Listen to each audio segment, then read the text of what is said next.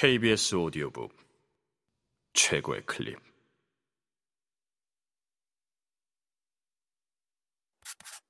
KBS 오디오 북.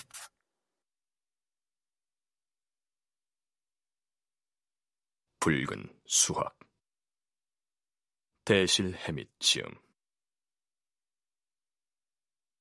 내가 빌 퀸트에게서 알아낸 것은 다음과 같다. 퍼슨빌의 모든 것은 40년 동안 일라이유 윌슨, 오늘 밤 살해된 사내의 아버지 소유였다. 일라이유 윌슨은 퍼슨빌 광업회사와 퍼스트 내셔널 은행의 사장이자 대주주이고 둘밖에 없는 지역 신문 모닝 헤럴드와 이브닝 헤럴드의 소유주일 뿐 아니라 그 밖에도 열 손가락에 꼽을 만한 거의 모든 알짜배기 기업을 적어도 공동으로 소유한 영감이었다. 또한 상원의원 한명과 하원의원 두명 주지사, 시장, 주의회 의원 등 대다수 정계 요인까지 쥐락펴락했다. 일라이유 윌슨은 퍼슨빌 자체이며 거의 카운티 전체와 다름없었다. 제1차 세계대전 당시 서부 전역에서 전성기를 누리던 세계 산업노동자 조합은 퍼슨빌 광업회사의 노동자들을 산하에 받아들였다. 노동자들은 그리 귀한 대접을 받아오지 못했던 터라 새로 얻은 힘을 사용해 자신들이 원하는 것을 요구했다. 일라이유 영감은 꼭 주어야 할 것만 주고 때가 오기를 기다렸다. 때는 1921년이었다. 사업이 부진했다. 일라이유 영감은 회사 문을 잠시 닫느냐 마느냐 하는 문제는 개의치 않았다. 그는 노동자들과 맺었던 협정을 파기하고 그들을 다시 전쟁 이전의 상태로 몰아가기 시작했다. 물론 노동자들은 시카고 세계산업노동자 조합본부에 도움을 요청했다. 조합본부에서는 빌 퀸트를 보내 조치를 취하게 했다.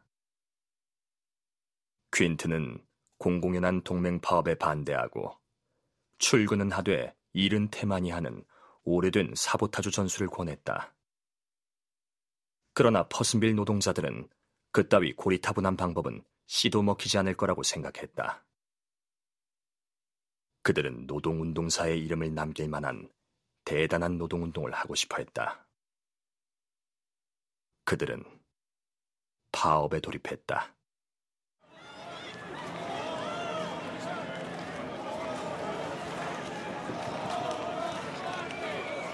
파업은 8개월 동안 지속되었다. 양쪽 다 많은 피를 흘렸다. 조합원들은 바로 자신들의 피를 흘렸다. 하지만 일라이유 영감은 총잡이와 파업 방해꾼, 주방위군, 심지어 일부 정교군까지 동원해서 자기 몫의 피를 대신 흘리게 했다. 마지막 두개골이 깨지고 마지막 갈비뼈가 부러졌을 때 버슨빌의 노동자 조합원들은 다 터진 폭죽 신세가 되어 있었다. 그러나 빌 퀸트의 말에 따르면 일라이유 영감은 자신이 이탈리아의 전철을 밟고 있는 줄은 꿈에도 몰랐다. 일라이유 영감은 파업 노동자들은 이겼지만 시와 주에 대한 지배력을 잃었다. 광부들을 다도하기 위해 용역 폭력배들이 제멋대로 날뛰게 내버려 두었는데 싸움이 끝난 뒤 그들을 제거할 수가 없었기 때문이다. 마침내 일라이유 영감은 자신이 쥐락펴락하던 도시를 그들에게 넘겨주고 말았다. 빼앗긴 도시를 되찾기에는 힘이 모자랐던 것이다. 폭력배들은 퍼슨비를 기꺼이 접수했다. 일라이유 영감을 위해 파업 노동자들을 진압해주고 전리품으로 퍼슨비를 차지한 것이다.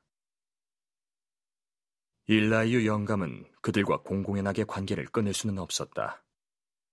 그러기에는 그들이 그의 약점을 너무 많이 알고 있었다. 그는 파업이 진행되는 동안 그들이 저지른 모든 만행에 대해 책임을 대신 떠맡아야 했다.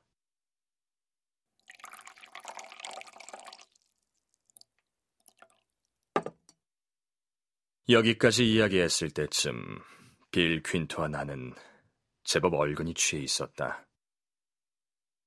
그는 잔을 다시 비우고 이마에 흘러내린 머리카락을 넘겨 올린 뒤 최근의 이야기로 화제를 돌렸다. 제일 막강한 놈은 아마도 핀란드인 피트일 겁니다. 우리가 마시고 있는 술도 그놈 거죠. 그 다음은 루 야드. 놈은 파커가 에서 전당포를 운영하며 보석금 사업도 벌이고 작물도 거래하는데 들리는 얘기론 경찰서장 누넌이랑 아주 친하다고 합니다. 음. 게다가 위스퍼라는 이름으로 더 유명한 맥스 탈러라는 녀석이 있는데 이놈 역시 친구가 많죠.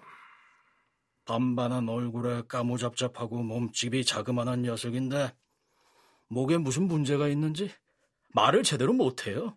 도박꾼이죠.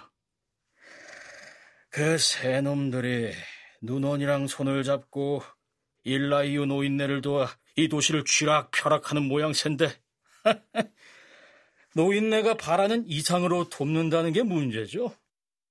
하지만 그놈들 장단에 맞춰줘야지. 안 그랬다가 그 오늘 밤 죽은 그 친구 그러니까 일라이유 영감의 아들은 어떤 입장이었어? 내가 퀸트의 말을 끊고 물었다. 아비가 시키는 대로 하다가 그 꼴이 된 거죠. 그럼 그 영감이 자기 아들을? 뭐, 그럴 수도 있겠지만 난 그리 생각하지 않습니다. 도널드는 고향으로 돌아와서 노인네 대신 신문사를 경영하기 시작했죠. 그 늙은 악마는 죽을 때가 가까워지긴 했지만 누가 자기 걸 훔쳐가는데 가만히 있을 양반이 아니거든. 하지만 그 새놈들한테 티를 내선 안 됐지요. 그래서 파리에 있던 자기 아들이랑 프랑스인 며느리를 불러다 대신 제주를 부리게 한 겁니다. 칠할 맞게 훌륭한 술수였지. 도널드가 신문으로 개혁 운동을 시작했으니까. 이 도시에서 악덕과 부패를 몰아내겠다는 건 결국 피트와 루와 위스퍼를 몰아내겠다는 거거든. 아시겠습니까? 그 노인네는 놈들을 몰아내려고 아들을 이용한 겁니다. 하지만 놈들이 그렇게 쉽사리 밀려날 리가 없죠. 하... 뭔가 냄새가 좀 나는군요. 이 지저분한 바닥엔 냄새가 나지 않는 게 없죠. 이만하면 됐습니까? 나는 그렇다고 대답했다. 우리는 거리로 나왔다.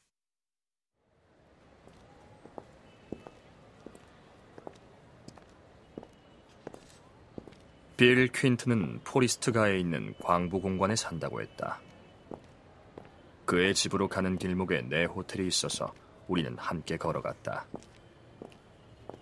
호텔 앞 보도에 사복 형사로 보이는 한 근육질 사내가 서서 스터츠 세단을 탄 사람과 이야기를 하고 있었다.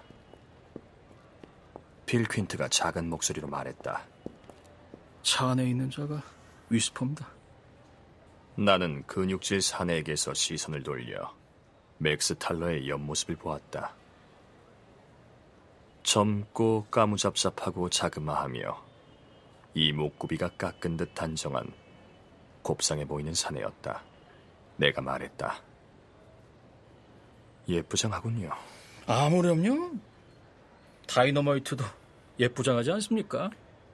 회색 옷을 입은 빌 퀸트가 맞장구를 쳤다.